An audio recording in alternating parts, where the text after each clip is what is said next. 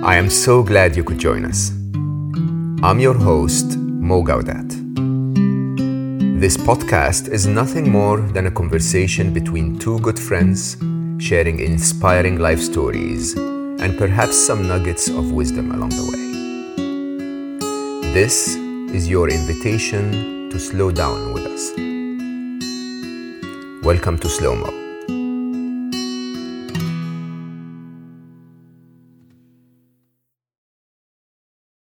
My guest today was introduced to me by my dear friend Emma Gannon, who was my guest here on Slow Mo in episode 112 back in April. And she spoke about her new book, Olive, if you remember, and where she was so eloquently referring to the idea of being childless and the choice that she personally made and sort of portrayed in the character of Olive as a woman that makes that choice to not have children consciously. And I think it was an episode that actually opened the eyes of a lot of women, maybe not on the exact topic, but the idea of being able to make their own choices of how they want to make decisions around their own lives without the pressure of society in general. Of course, Emma's Olive then went to become a, a bestseller and, and did really, really well. Emma was kind enough to introduce me to Pamela Paul. And Pamela probably has one of the best jobs on the planet, I believe. She is the editor of the New York Times Book Review, which basically means that she oversees all the book coverage at the New York Times. And she's the host of the weekly book review podcast for the Times. She may not be reading all those books, but to be in charge of what the public gets to know about the books of the year. And of course, the New York Times reviews are definitely some of the most important reviews probably anywhere in the world. It's definitely an incredible responsibility, an amazing job to be doing. But that's if you want her day job. Her passion and other job, if you want, is she's an author and editor of seven books Rectangle Time, How to Raise a Reader, My Life with Bob the Starter Marriage, which I think is a very interesting book, The Starter Marriage and the Future of Matrimony, Pornified and Parenting, which basically have been covering so many different ideas in so many different formats. She's a prolific writer in so many ways, which is definitely something that inspires me. And her latest book, called The 100 Things We've Lost to the Internet, got me at hello. Like literally, oh my God, that's an amazing title of a book and an amazing idea of a romanticized view, if you want, of all of the beautiful things we had before the internet replaced them. It's going to be an amazing conversation. I hope you will enjoy it with Pamela Paul for many, many years in my life, I thought that my job as the chief business officer of Google X was the best job on the planet. I was wrong. I totally was wrong. Your job is the best job on the planet, isn't it? Actually, I, I agree, but I say that without knowing exactly what your job at Google X was. That said, in an isolation chamber, I, I do think I have the best job on the planet. So I, I, was working with the smartest people on the planet to try and invent things that actually are good for the planet, which mm-hmm. is totally a great privilege. But I don't know if I ever said that in public. When I was a child and people would ask me and say, what is your superpower, your dream superpower? I would say, I want to be Rain Man. And the idea was I wanted to read every book that ever comes out. Now, isn't that what your job is all about? Like you read books? And see if you like them? No, actually, okay. that's not my. so maybe I don't have the best job in the entire world. What I do is I oversee all of the books coverage at the New York Times. The job you're probably thinking of is the job of one of our book critics who uh, whose job it is to read a book a week and write a review of that book. I guess minus the writing part, uh, if that's not your thing. yeah. But what I end up doing is I oversee a large team that includes those critics and the editors of the book review and a group that is reporting as well on books and on publishing. So I don't know if that makes it a lot worse and maybe reduces any sense of envy that you might have, but and maybe it just sounds busier. But I do do a lot of reading. So do you guys get together and like talk about those books before the reviews are issued? We do. We do a lot of talking. I would say the major talking that we do, and that is really, really gratifying and interesting and edifying for me, and I think for everyone else in the team, is that the book review side of the desk at the Times decides every year which are its 10 best books of the year. And that is actually a year long process in which we get together as a group and we have two hour long meetings to discuss books that we want to nominate and then over the course of the year, we're reading those books, and then editors will come in and say what they thought of the book. And one thing that I like about it is that it's a very eclectic, diverse group of editors at the book review with very strong opinions of their own and yeah. not afraid to voice them, even if they totally contradict what one of their colleagues just said. So you'll have one editor say, This book is original and and I think quite brilliant, and another one will say it's totally pedantic and predictable. Mm. And mm-hmm. so that that I think makes it interesting and and just goes to show like we could all read the same book and come away with something quite different. Which I think is definitely an author's biggest challenge if you ask me because when i'm writing i'm definitely not trying to please everyone if you think about it because if you do then you ha- you end up with something very very bland and if you try to please everyone, you please no one, really. And so that's the idea, isn't it? Yeah, I'm going to paraphrase badly something I just read in Hervé Le Tellier's book, The Anomaly, which won the Prix Goncourt in 2020 and was just translated into English this fall. And he says something like the reader never reads the author's book and the author never writes the reader's book. And I think there's a lot of truth to that. I mean, I've talked to authors who have told stories of situations like a reader will come up to them after a reading and say, I really loved your novel. I loved that it was a story of redemption. And the author will think to himself, redemption? It's a story about revenge. what are you talking about? What book did you read? um, and, you know, I think when you think about it logically, of course, it has to be true because unlike other forms of storytelling, like film or television, both of which are forms of media that I love, a lot of what you get out of a book is something that you put in because you're not seeing it, you're not hearing it, you're not smelling it you're imparting all of those things, you, the reader.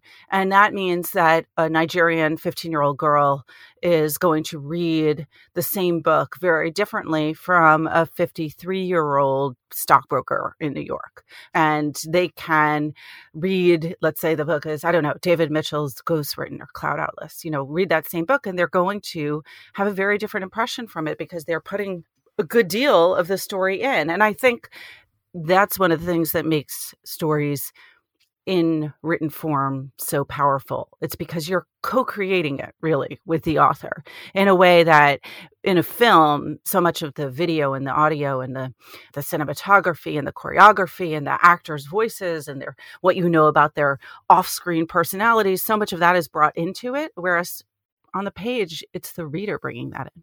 Mm, I love that. I, I think that's truly the the joy of reading is it's it's almost your own individual world differently every single time. I think I would use this opportunity to tell my listeners that who may have not have missed that on uh, on social media that Scary Smart, my book this last year was actually nominated by the Times of London as one of the top 10 business books of the year. And I have to say, interesting, I mean, we're going to talk about you as an author now, Pamela. I have to say that for me, I think the honor that came from that was definitely much better than selling more books or getting revenues out of books or whatever. I felt that this meant that the book made a difference, that people actually saw something useful in it. So that kind of power, if I may use the word, for you to make authors celebrate and dance in the streets or make them not really very proud of their work because of your reviews. Have you had any stories where something that you reviewed actually made a big difference because you nominated it or whatever? Yeah, I mean, I think that critical acclaim and revenue is really important to most writers because, to state the obvious, being a writer generally does not pay that well, and it probably pays a lot less well than yeah. working at Google. Um, and exactly. so, uh, you know, many of these writers are just scraping by and very, very pleased to make a lot of money if they can, even if it didn't mean critical acclaim. Although, of course, even just having one of those things is rewarding.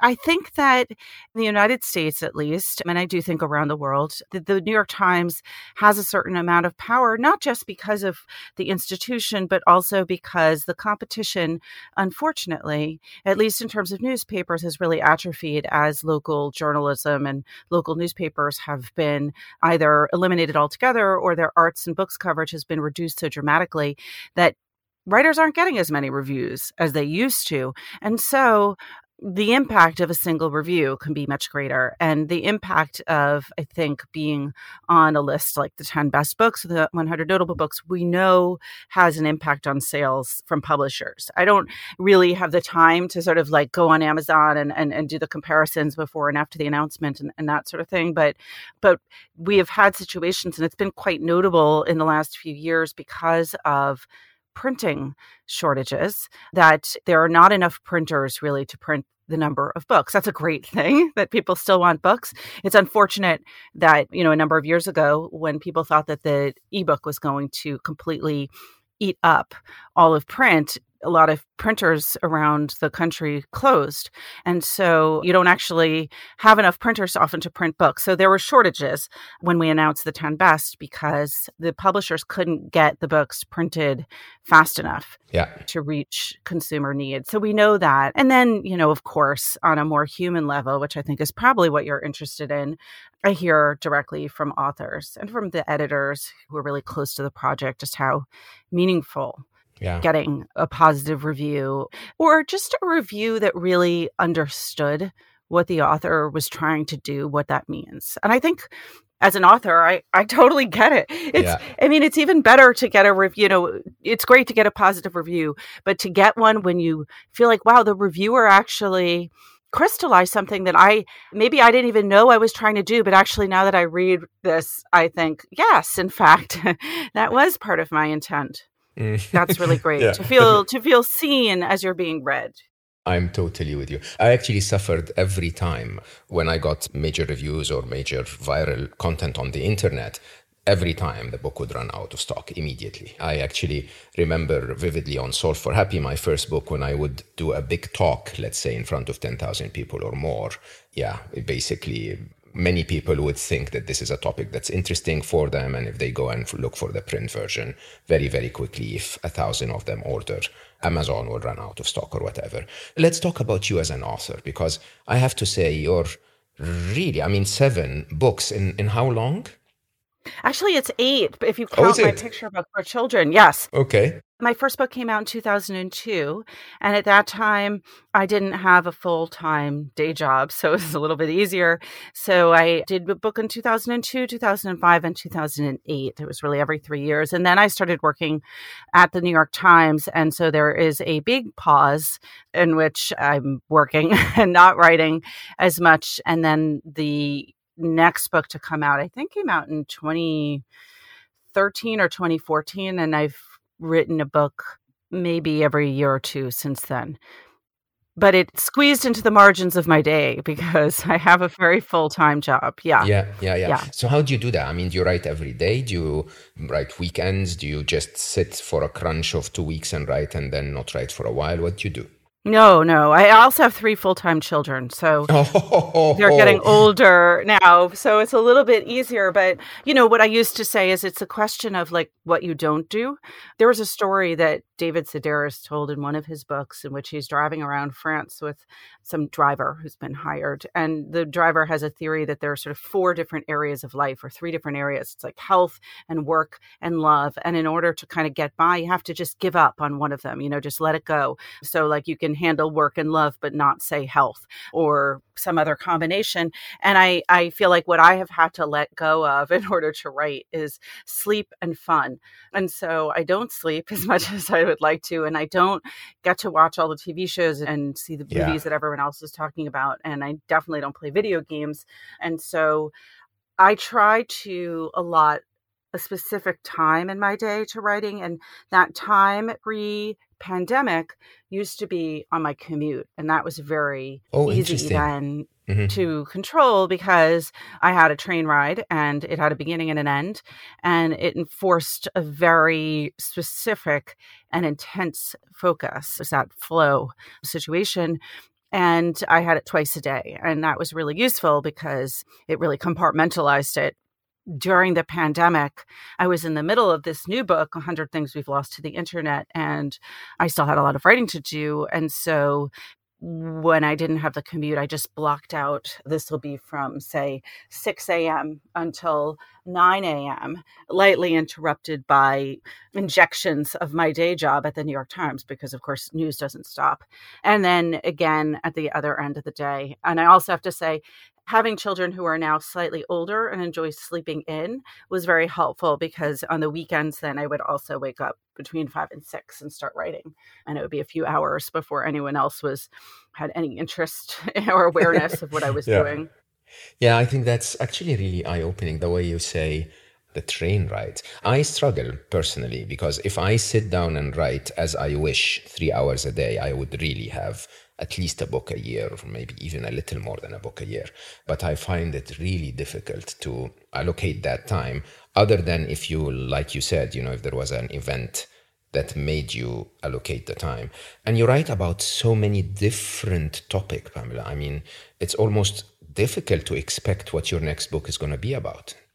Well, I can tell you my next book is going to be a picture book, which is what the previous book was before 100 Things We've Lost to the Internet. Yeah, point made. Okay, it is a picture book, but about? It is going to be a picture book. It's a picture book. The next one is a picture book. I've actually written two picture books, but the first one to come out is called The Path, and it won't be out for a few years. It's almost crazy to, to talk about it, but it is inspired. It's a little bit of a quarantine inspiration because during the pandemic, one of the few places to go was outside. And so it's about a path, whether it's in a town or a city, a walking path, a bike path, a skating path.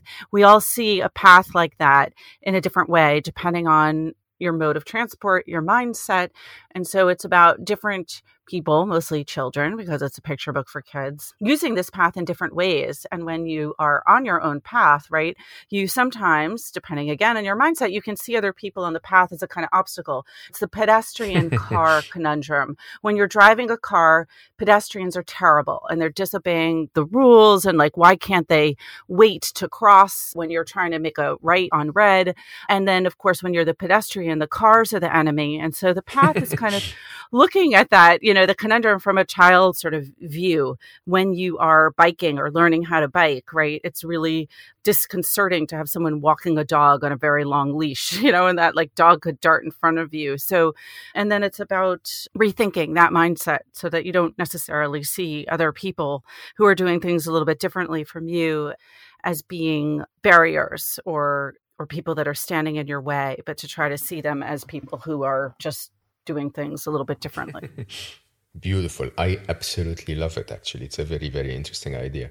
Let's talk about 100 things that we lost to the internet because it's a hundred things and so many of them are so interesting and it's a bit of i don't know i mean it's a book of wonder to me because i go like yeah I, actually right but it's also a little sad because some of the stuff that we lost was so beautiful so romantic if you want or maybe I romanticize it now because I, I look back at it and go like, ah, oh, I wish I had those things today.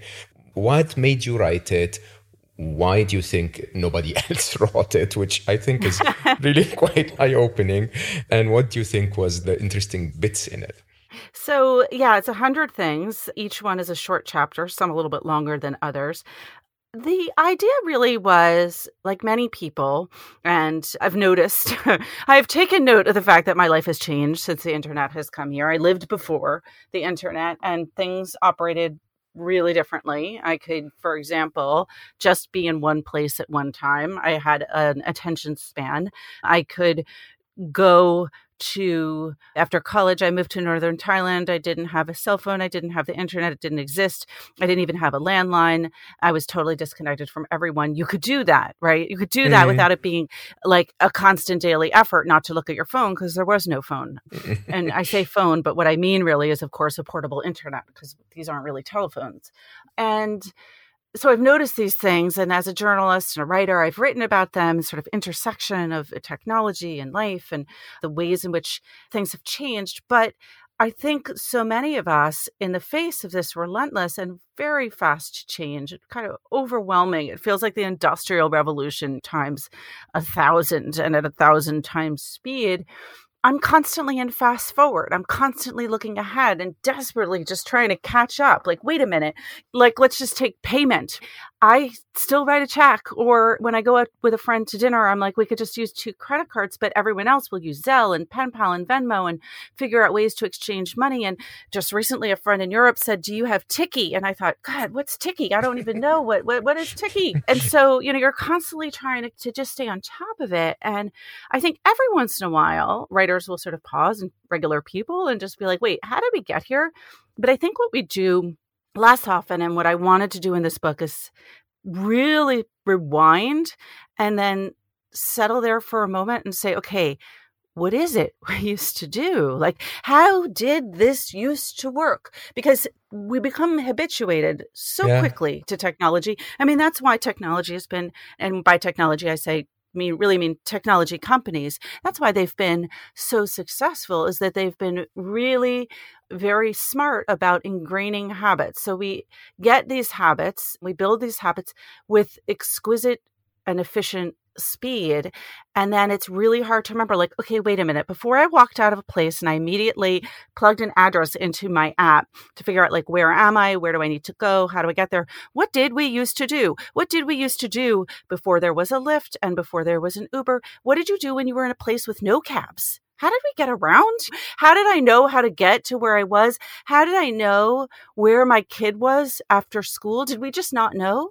Oh yeah we just didn't know. And then to sort of dwell in that a minute and be like what does that mean that we didn't really know where our kids were? How does that change things? So that's what i tried to do and and really to kind of catalog and then explore each of these things whether they're physical things like bad photos or rolodex or medical forms or flea market finds or whether they are sort of more ideas like boredom and getting lost, or whether they're like these relationship things like ex boyfriends or high school reunions or the family meal. You know, the family meal. Only 28% of people ban computers, the internet, phones, we call them, at the dinner table but hey that's minority so that that just changes the family meal so i wanted to catalog them and then kind of just explore like what was that like? Not just for those of us who are maybe slightly older and remember what it was like a little bit but also for people that are growing up who are digital natives what it was like before. So that was the general idea it's behind the book. such a beautiful way of looking at it. I mean i normally get asked the question of is technology good or bad to me? And i think from now on i'll answer by saying have you read pamela's book because it's not about being good or bad, but there was a different way of life. And, and when you say, I didn't know where my children were, when my children were children, I think there was the internet, but still, it wasn't as pervasive as it is today. It wasn't in everyone's hands. Right. They didn't carry it around. Yeah, and when you when you start to think about that, we just had to accept the fact that it's okay for them to be in a safe place without us. Now, this no longer is the case. You just said ex boyfriend. Oh, that actually I never thought of. It's like, so what happens to relationships that get separated or when you were in a different country and you no longer how was a long a long distance relationship remember when uh, facebook and whatsapp and what have you i think that it was a few months ago when when those things didn't work for like a few hours. Mm-hmm. And I was actually going on a date with someone, a first date. And I, we haven't met before. And I promise you, for a few, like maybe half an hour, 15 minutes, I was like, so what do I do now? Like, how do I even get in touch with her? How do I make sure that we're there at the same time? forgetting that I could simply actually use the same number instead of WhatsApp and call her.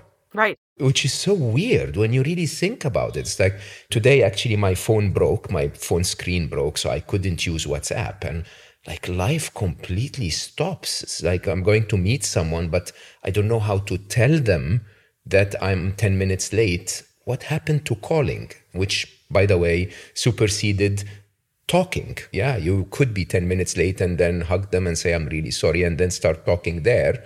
But everything has changed so much. It's crazy, really. Yeah, and what's crazy too is how quickly we've forgotten. So I, you know, I wanted to kind of like give a hundred little reminders, and of course, it's not even really a hundred because, as with many of these things, each one is a hundred on its own. Yeah, yeah, yeah, contains kind of multitudes, and and that's part of thinking about it not as positive or negative, but really is a little bit more complicated than that. So, like one of the things is being the only one. So being the only one can be really positive. It can be like, wow, I am the only one who makes cookies and decorates them in the shape of constellations and then puts them all together in a platter and serves it in X, Y, and Z way. And, and that's my original unique thing. But if you go online, of course, you find out no, no, no, no, no. Not only are you not the only one who has decided to create constellation cookies, but there are hundreds of other people. They do it much better than you. They've been doing it for longer and they have more happy customers. In fact, they're making a ton of money and you're just doing it for fun. You know, so it can become negative too. But again, it can be positive. It can be, wow, it's terrible to feel like you're the only one whose son just got diagnosed with a rare genetic disorder and you just don't even know where to begin. But we're never that person anymore because you go online, you Google the genetic disorder, and suddenly there are fundraising groups, there are chat rooms where other parents are talking about it, there are places where you can ask doctors who specialize in it. You can sign up for a research trial online. And so you're not the only one, and that's positive. These things are all a little bit like you just kind of spin it and look at it another angle. And depending on the person and the situation, it can be a loss, it could be a negative loss, but it can be a positive loss too. It can be a, oh, good, we don't have to be the only one anymore or an oh i'm not the only one anymore. I'm not special anymore. That's right. So when you when you really think about it i mean i want to jump into a few of them as well your favorites but when you really think about it if i gave you that sort of red pill and told you look this was all a dream. Take this red pill and you're back in 19 let's choose 82 best year of music ever. So would you go back? Um i would would you? I would. I would. Eileen. But you know, I've been an old man for a really long time. and so you know, that like a lot of that is just about me. Again, I know other people's answers to that question would be different. But a lot of the things that I care about as a writer, as a journalist, as a book author, those things, those paper, those book things, I miss and I think the world is the worse for it. I miss the fact that we used to have local newspapers, local radio, local television that reported on what was going on at a local level, that held people to account on the one hand, people in power, but that also spread and created a sense of community.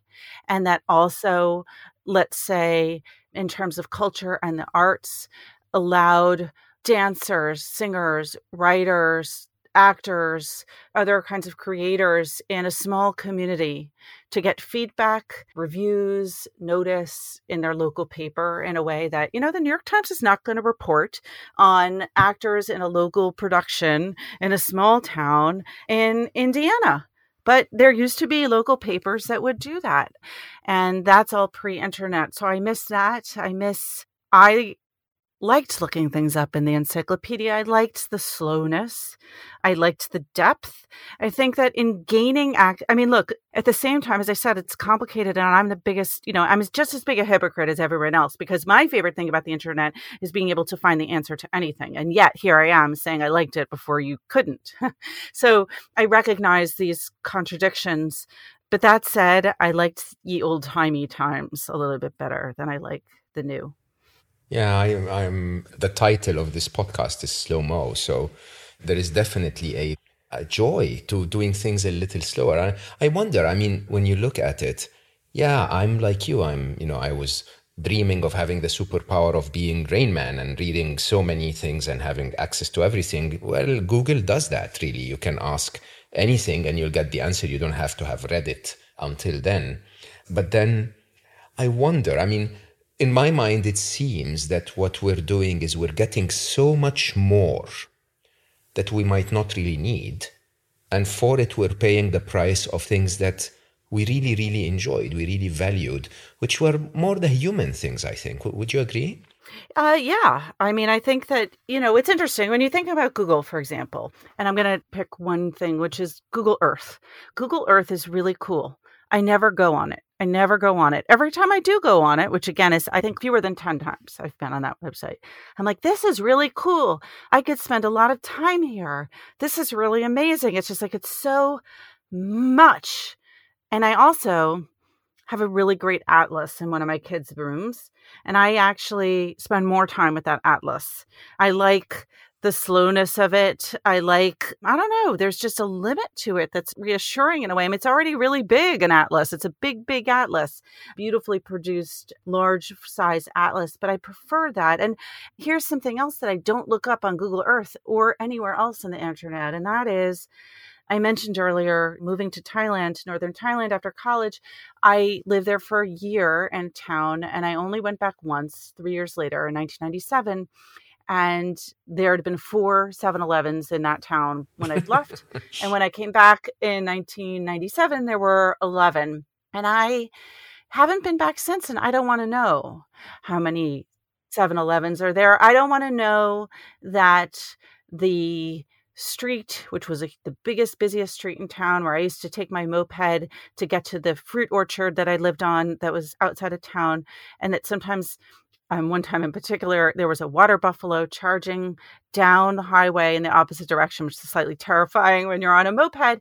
I don't want to know that now there's no water buffaloes within 20 miles. Maybe there are, maybe there aren't. I don't want to know. I don't want to know. I don't want to interfere with my memory of what it was when I was there. So I've never Googled the town where I live. I've never Googled to see, oh, is that really great restaurant that I loved in that garden still open? Is there still that great khao soi place on the corner by the sort of main gate in the moat that is in the center of the town? Is the moat even there? I don't know, and I don't want to know. I like to sort of keep that unadorned, not updated image of what that town was in my mind.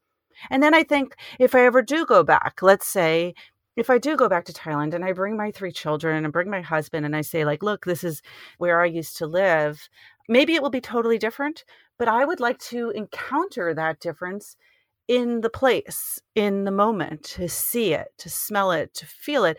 Why preview it online? One of the chapters in this book is, or couple, one is being in the moment, the other is the view. Like we so often look to see, like, whoa, what will the view be like from that resort on that beach in the Peloponnese in Greece? Like, what will that room look like in this Airbnb we're thinking about renting? Like, we already know what it's going to be before we get there. So I think back Remember what it was like when you didn't know and you were surprised? Remember surprise, the mystery, you know?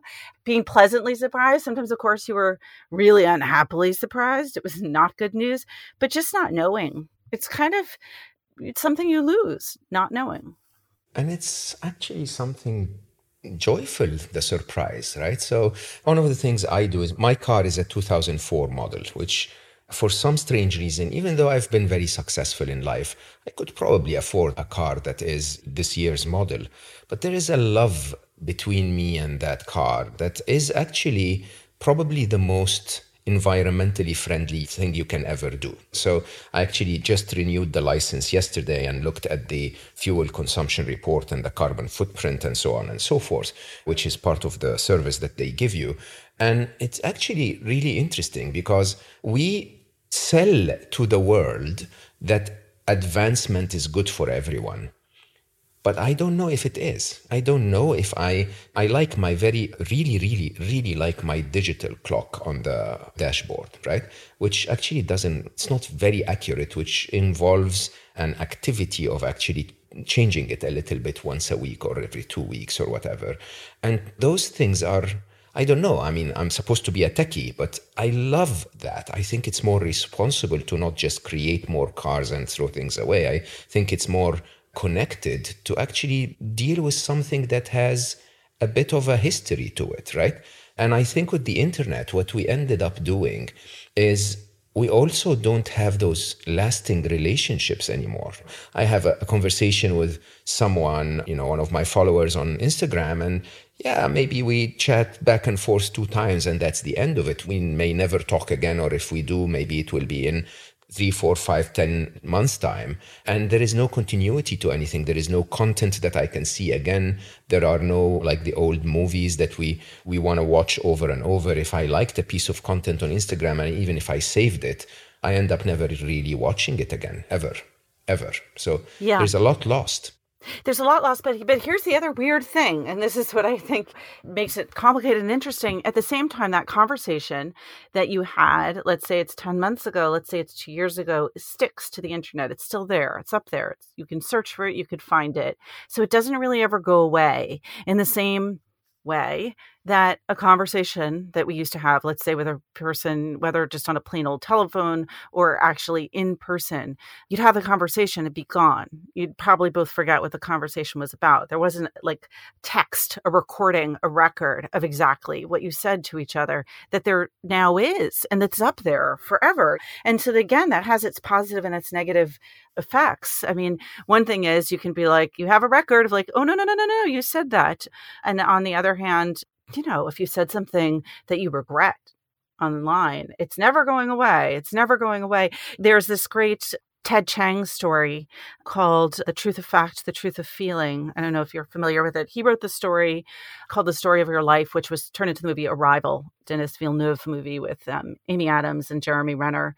In this story, The Truth of Fact, The Truth of Feeling, it's sort of two stories being told simultaneously. And one is in which people have a kind of digital memory device that's basically installed into their brains and you can instantly recall anything that's happened. So people think, oh, this is really going to improve things. It's going to improve marriages, for example, because you get into a fight and you say, like, oh, no, no, no, you said X. Like you can actually go back, you can rewind, find that recording, and you can prove, no, in fact, Aww. I never said that. You know, mm-hmm, of mm-hmm. course, does it lead to greater marital harmony? No, it ends up really screwing things up.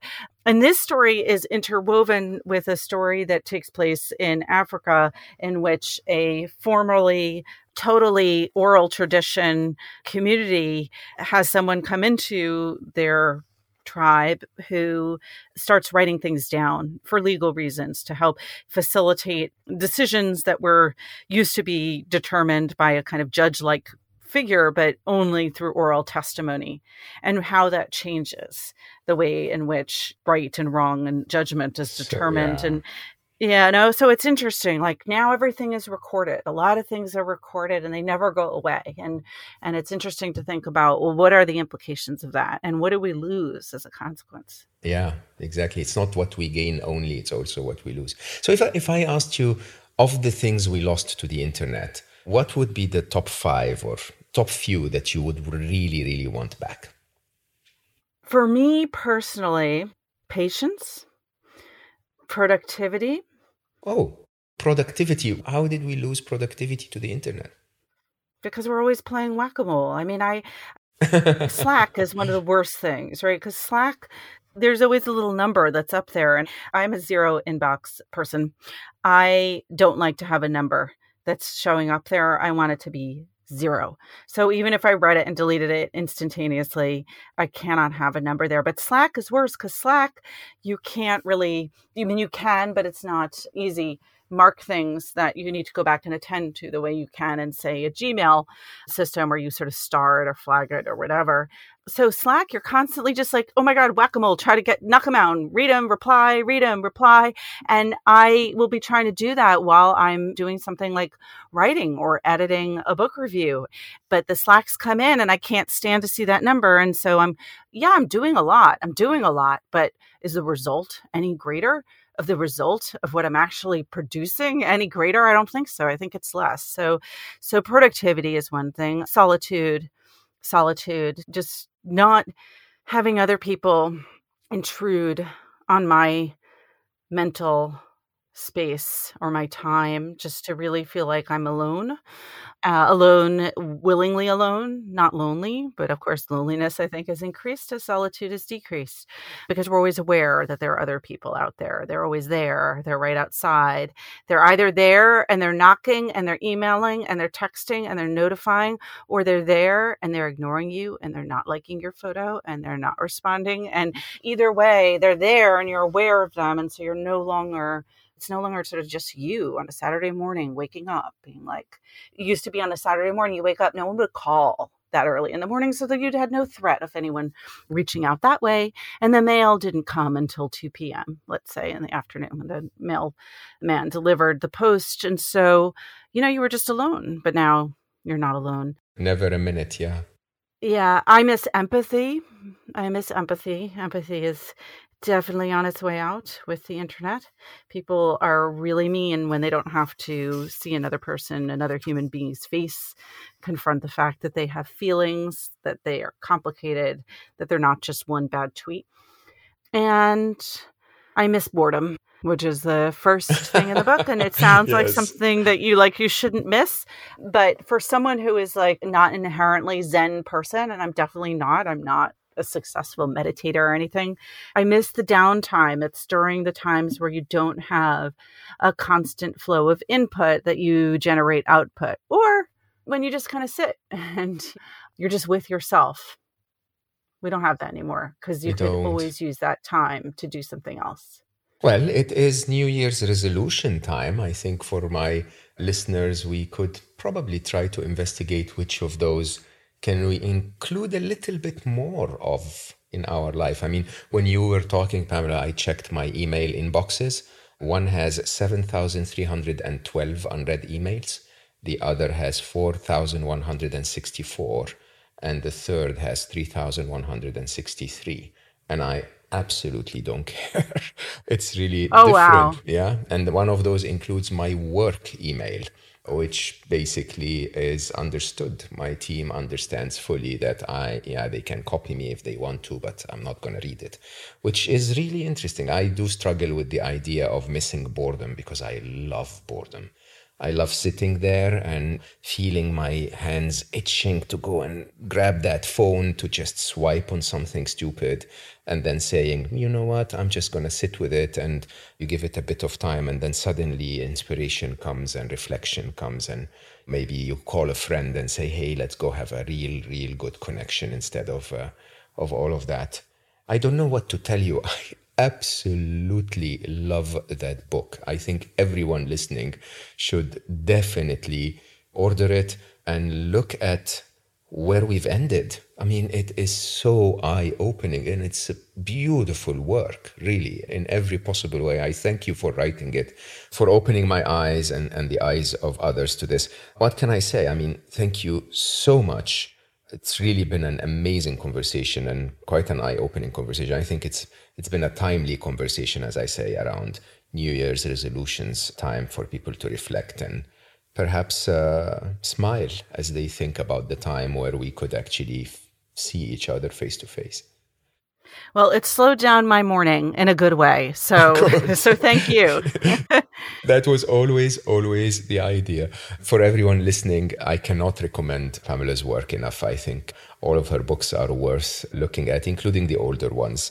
And definitely this one will open your eyes to quite a bit of uh, interesting ideas that you may include in your life that will add to your happiness. As Pamela said, I think this conversation was very much a slow mo kind of conversation. It allowed you to find that little bit of time, despite how busy your day to day is, to just come join us and slow down. Tell the world about it. Tell your friends. Tell us and tell me and Pamela, by the way, about what you think of what you missed on the internet.